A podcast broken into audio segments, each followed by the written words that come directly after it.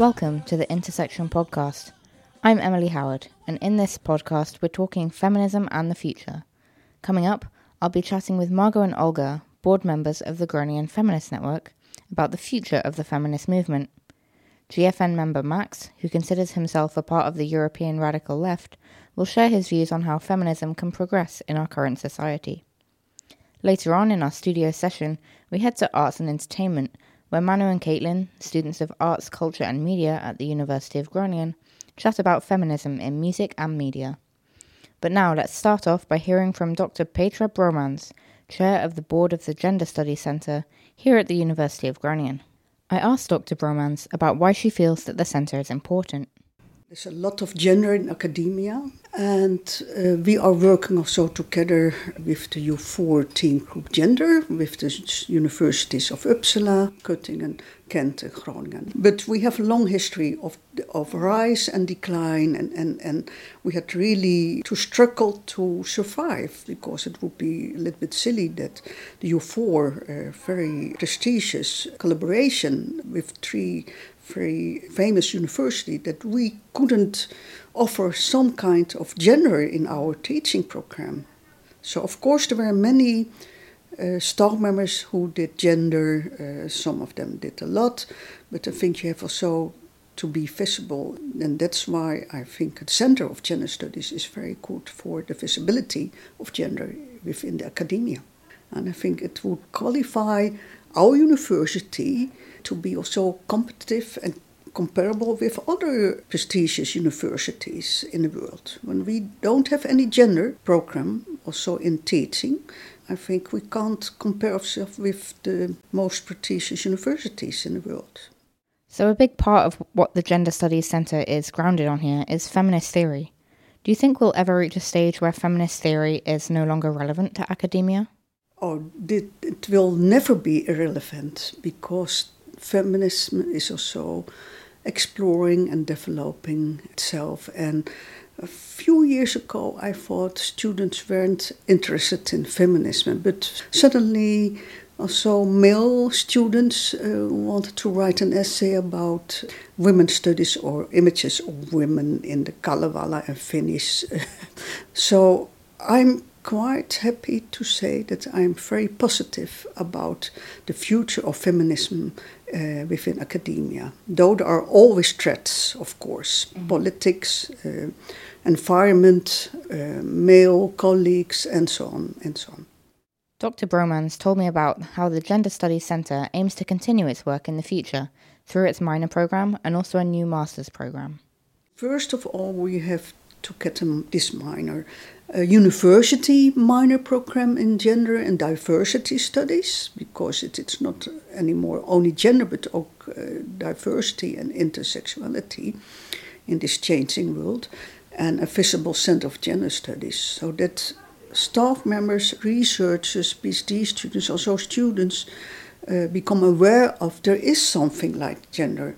And it is um, also uh, a way of um, doing research and also, uh, of course, also a way of how you are looking at the world, at your own environment.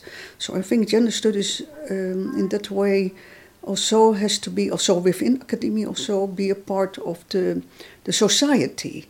So and this is what they all always also want, uh, not only um, uh, doing research within the the the university borders, but also outside to to to um, uh, come with summer courses or festivals. That is also for the uh, common public, and that is very relevant. I think so. Speaking about the accessibility of feminism in the wider public, I grabbed a coffee with Margot and Olga, board members of the Groningen Feminist Network, who share their opinions on how feminism can be made more accessible. I asked them how the Groningen Feminist Network came about. Well, the idea is um, a friend of ours set it up as a place where you could meet people in a completely non-judgmental way and know that people felt the same way about things that you do.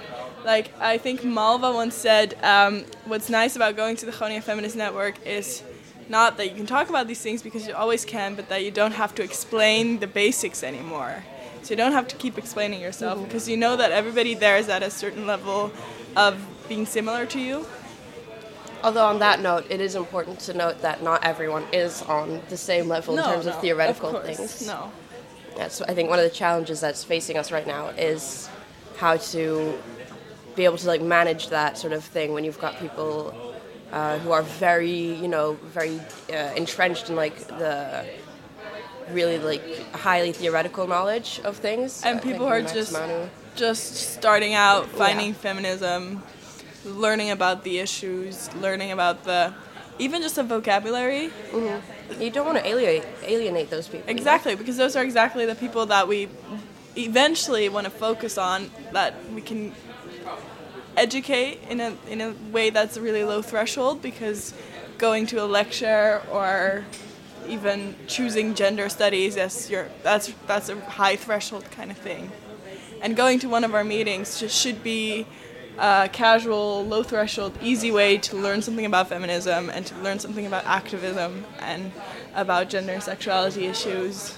Um, yeah, it's kind of like how do you get this information out into the into the open? Um, because, for example, if you you want to start, I guess, as young as possible when your your minds are open, and so you want to like maybe see if we can like go into high schools or even into primary schools, talk about you know basic consent, try to make sex ed more. Um, accessible and open and uh, yeah inclusive um, So it's what, what we're trying to do now is find ways to reach people who need it more. So we're looking into seeing if we can do something in the KEI Week, which is obviously for all students, so it would be really inclusive, just so we can have the biggest reach as possible to get to also to the people who might not know they need us.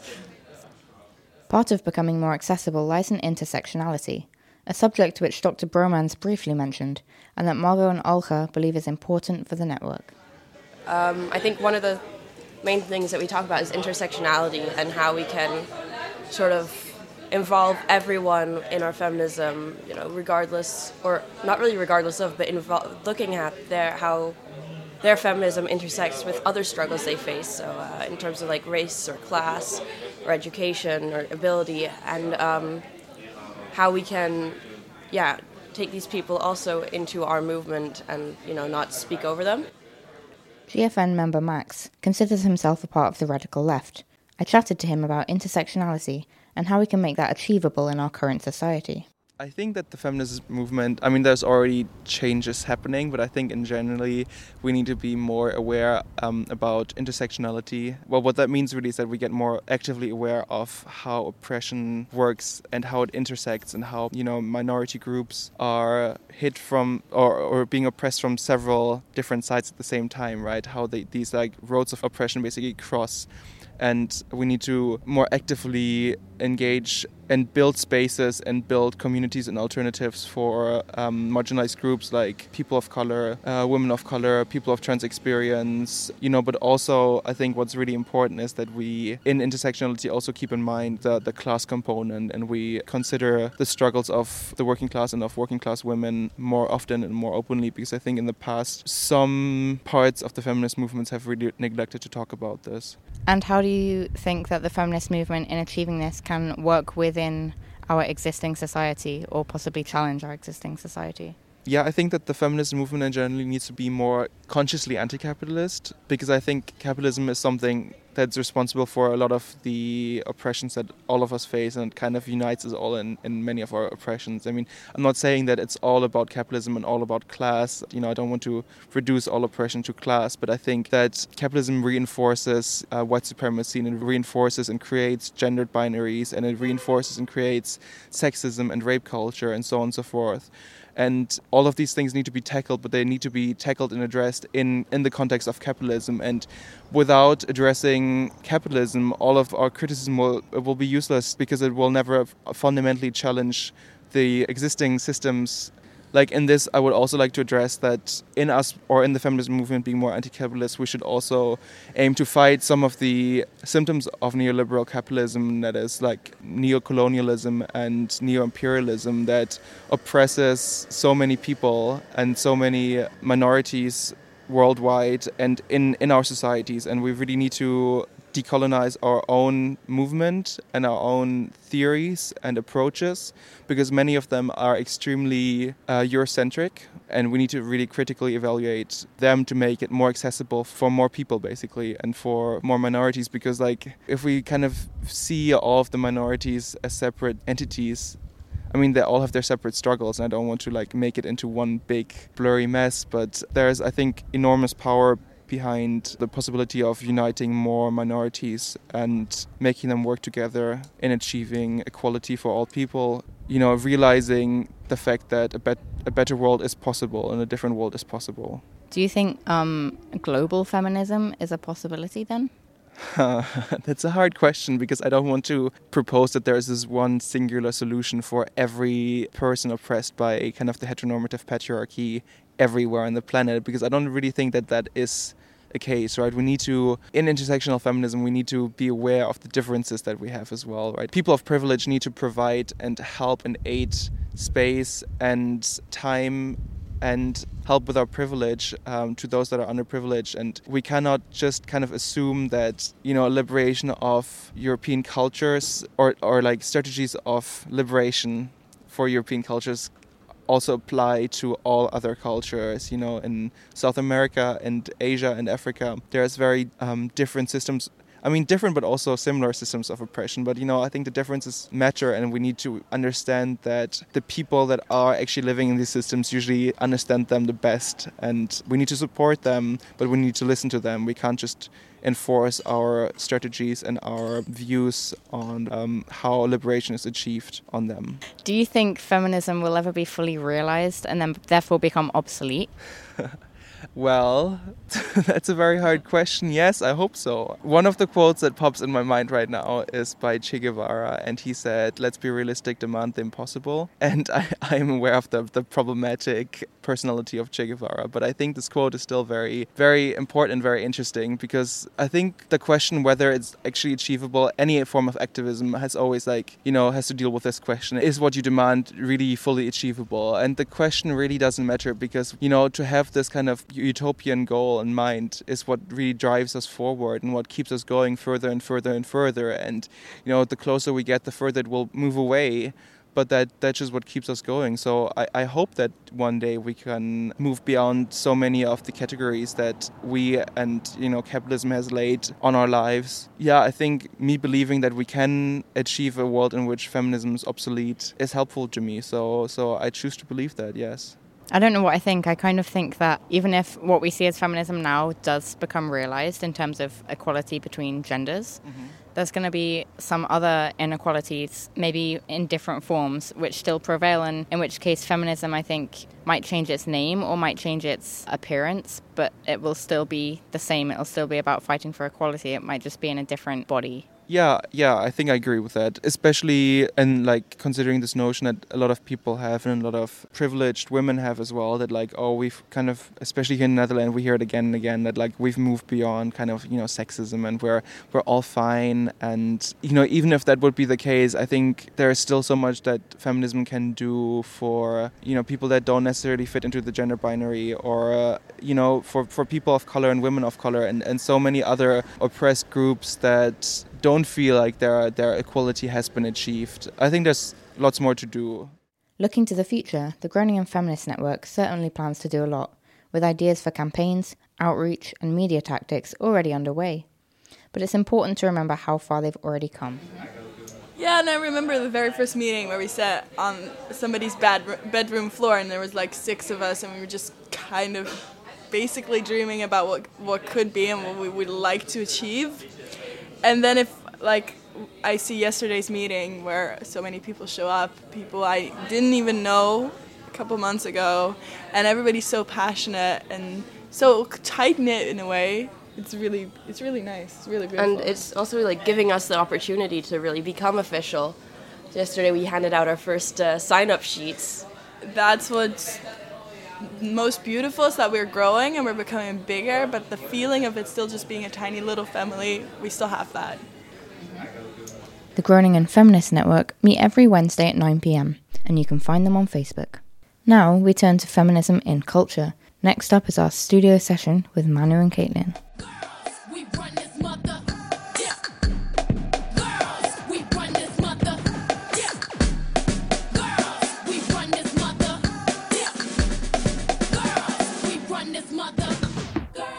Hello and welcome. I'm here with Caitlin and Manu. Both of them do the BA in Arts, Culture and Media. How do you see feminism reflected in today's culture? Well, I think there's a lot of popular cultural things going on uh, at the moment. For instance, if you think for of Beyonce with the penultimum album that she uh, published and her tour, she had like a feminist written like hugely as advertisement in every single uh, concert that she gave during her tour.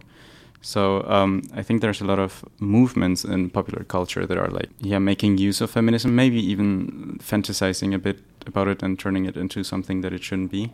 I also think there's a lot more visibility these days when it comes to feminism in culture, especially like like Manuel was saying in, in music. Would you say that it's sort of a, a mainstream or washed down version of feminism that we see in culture at the moment, though? I, well, washed down, yes, but at the same time, it's kind of like a stepping stone. Kind of like I think it can function well as a kind of an introduction into something if you're not maybe aware of it. Or but yeah, definitely washed down. I think there's a lot of potential as well. Well, I, I do see that especially like white feminism is a is a big thing at the moment. But I think there's a lot of potential of getting people involved into politics and into feminist discussions, especially if you think of like memes that have the word woke, for instance. There's like this um, yeah, pushing uh, tendency to people to to be woke in that sense. Sure. So, how do you expect that this kind of movement, if you can call it that, uh, will continue? Well, I think me and Caitlin had once a, a, a discussion about um, Lamar. What's his name? Oh, Kendrick Lamar. Kendrick Lamar, um, who was, well, time wise, together with Beyonce, um, uh, emphasized a lot of the Black Lives Matter movement. And they had a, a big momentum that definitely could have been used to, to create some sort of like real life action movement that would uh, maybe even uh, get some political actions done, especially in the Flint water crisis um, era. they could have built this momentum and, and make like political action out of it. And I think the same can be done with feminism and pop culture. But I'm just I'm, I'm very afraid of uh, corporate power in it because, for instance, if you have um, Google, they do some pink washing on on their brand, and I'm afraid of them making just more capitalistic use out of it instead of working against capitalism in an intersectional way. The word intersectionality has been mentioned a lot. Um, and I'm wondering how you think, or how representative you think um, mainstream culture is of the di- diverse intersections within feminism. Well, I think there still needs to be a lot more diversity, but I think it's definitely getting better. But yeah, there's still a very long way to go, I think. I think it also has to do a lot with narratives. And if you think, I, I am sorry I use Beyonce so much, but uh, I like to use this um, example because she is very um, aware of um, racial issues in the U.S. and also um, well feminist issues. Uh, I think that, for instance, the issue of class is only used as, as a tool for her. It's, it's like um, class for her is um, a way of creating the narrative of the self-made person. Um, so, for instance, if we think of uh, Countdown, no, it's not Countdown. Well, in any case, uh, the music video has snippets of her as a as a poor uh, child who's trying to get into the music business and then is challenged by or does not win because a male band um, is also present and they uh, impress the jury much more than her female band. And uh, the narrative that is constructed is that well, uh, if I can make it from the lower class to the upper class, then so can you. And I think that's a very um, a very dangerous narrative. And so for that reason, I think that we need to within popular culture um, we need to uh, have intersectionality the priority number one so that we can also include those who are oppressed not by gender or um, religion but also by class. And in terms of um, pure demographics, uh, the statistics showing, you know, the amount of uh, women or women of color, trans people or people from the global south, you know, within mainstream culture at the moment. How do you think that's going to progress? Well, if you think, for instance, of MIA, she is has been um, very loud about um, political issues and not just like uh, feminist issues or um, class issues, but she's also been talking a lot about, um, for instance, the M- Middle Eastern and the image the West has about the Middle East, and especially uh, the image they have about um, women in the Middle, Middle East. And um, I think there's definitely some potential to, you know, recycle certain ideas in popular music, like uh, the protest song. Yeah, um, especially within hip hop these days, I think uh, hip hop's becoming a, an important site. Again, well, hip hop's always been political, but even more so these days with the likes of Kendrick Lamar, for example, in To Pimp a Butterfly and Good Kid, Mad City. They're uh, two very strong albums that are very political, politically orientated, and yeah, it kind of it's kind of showing this new era of protest song where through the medium of music, I mean, not only is it a form of entertainment, but it's also a really important uh, or space in a way to convey narratives and ideas and ideals and yeah. Um, do you think, in terms of feminism within culture, it kind of needs to challenge our society? Well, I think definitely you have. We, we are living in a society that is very discriminatory, and you definitely need to have some type of critical attitude at, with which you, you assess every aspect of culture every time. Otherwise, you're just, yeah, you're just watering down the movement. I definitely think there needs to be some sort of challenge in order to, well, not only bring awareness to things, but to kind of like implement change. Because if there's no challenge, if nothing's challenged, then everything will stay the same. So Do you think listeners or, or yeah, consumers of uh, music and uh, performative art culture are aware of these sort of discourses happening within the field? Oh, definitely. I think, especially with Kendrick Lamar, like there's there's so many like Reddit posts and articles just kind of like dissecting the album and you know what he means and what he's making reference to. So there's definitely an, an like an awareness. It's not going unnoticed.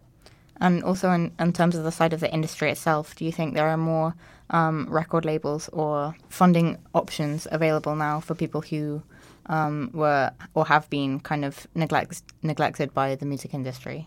I think that's a very critical question because um, I think in the long term, uh, artists have to make use of the uh, new technologies that we have. They have a very great potential of democratizing the indus- industry in that term, that in the sense that they um, get to have an outlet uh, and share their ideas without having to go through the filters of the industry. And um, definitely, there's a lot of potential there. But at the same time, we have to be um, very aware of power structures within this democratized um, media landscape. We have still a capitalistic system in which um, the owners of the of the means of you know exhibiting your ideas they they still get to choose what gets exhibited and what does not. And I think in that sense we have to look back into punk and uh, go back to this DIY aesthetics of um, you know if it's not professional then it's fine enough because it's the idea that matters. I actually think record labels are becoming a, lot less important, and it's more about like self production and self promotion these days. I mean, I think that can be seen with like YouTube and stuff as well, but also the DIY thing that, that Manu was saying. I think that's that's quite important as well because you have all these out like outlets for for like expression and stuff, but they're still very like strongly gate kept. But if you have like a more kind of like self done DIY thing, then you can choose, you know, what is shown, what is said, what is seen, whereas someone else deciding what's going to be seen, what's not going to be seen. I wanted to talk about accessibility. So, um, so I'm just wondering, in terms of sort of wider culture, in terms of entertainment, and media, etc., whether you think this is a good platform to make feminism more accessible. It has to be like a, a development from both sides. Um, on the one hand, yes, popular culture has to be more aware of certain social issues. Uh, by the way, I just remembered the name of the song I wanted to mention of Beyonce, "Flawless." I think that "Flawless," for instance, is not enough in terms of educating the public in a certain sense. It's yes, it's about the idea of being, um, you, you, know, you wake up and you're flawless. It's about accepting yourself. But uh, what is the justification behind this, and what is what are some some why is it important to wake up and feel flawless? Um, you know, there's a little bit missing about you know it's not it shouldn't be just the surface, but there has to be some substance behind this. and uh, on the other hand, academics need to step down from their um, intellectual cloud and come down to to the general public and and you know in, in a certain way I think academia has to be popularized. And uh, there's this great scholar that I love. Uh, her name is Robin James. And um, if you follow her in, uh, I'm sorry. Hashtag Robin James on Instagram. no, if you follow Robin James on um, on Twitter, um, it's a lot about you know those highly intellectual and highly theoretical philosophical issues that she brings down in how many characters are they? Um, 140. 140 characters, and it's it's just amazing to to have an intersectional academic voice on popular issues, and I think that's the way to go, especially for media scholars. I've also noticed I spend some time on Tumblr sometimes, and um, I've noticed there's like a, a like an interesting kind of like online kind of zine Tumblr revival thing going on, where there's all like these art collectives that are making online zines and like self-promoting, self-publishing them, and getting the funding for them online. And I think that's a really great source of accessible feminism, not only in the content but also in what like they're providing. Um, do you think that we'll ever get to a point where the feminist cause will be unnecessary and we'll be able to say, in terms of the field of like culture and entertainment as well as in everything else, that you know um, we have the perfect representation or the perfect equality, if you want to call it that? I don't think so. Not in our lifetime, anyway. No. Um, when Marx was writing his Communist Manifesto, he thought that um, within 50 years or so, capitalism would be overthrown, and this was in the late 18th century, uh, 19th century. So uh, obviously something went wrong there, and um, Marxism is here to stay more or less, and so is feminism. I think feminism is it has its goals and it has its purpose, but um, as long as there's mass culture, there will always be some some issue of representation and some fetishization of people. And um, well, I think social movements are are there to stay, really. Yeah, and I I don't think there'll ever be any sort of form of like perfect representation, but when it comes to the media, what's interesting is not only does it like it represents things, but like it mirrors things and it can it can project false ideals, real ideals and I think it has a lot of potential to to change a lot of things, but I don't think it will ever be a perfect representation of any sort. It's always going to be distorted. No matter even like no matter how close you get to like the perfect representation, it's always going to be a distortion of some kind.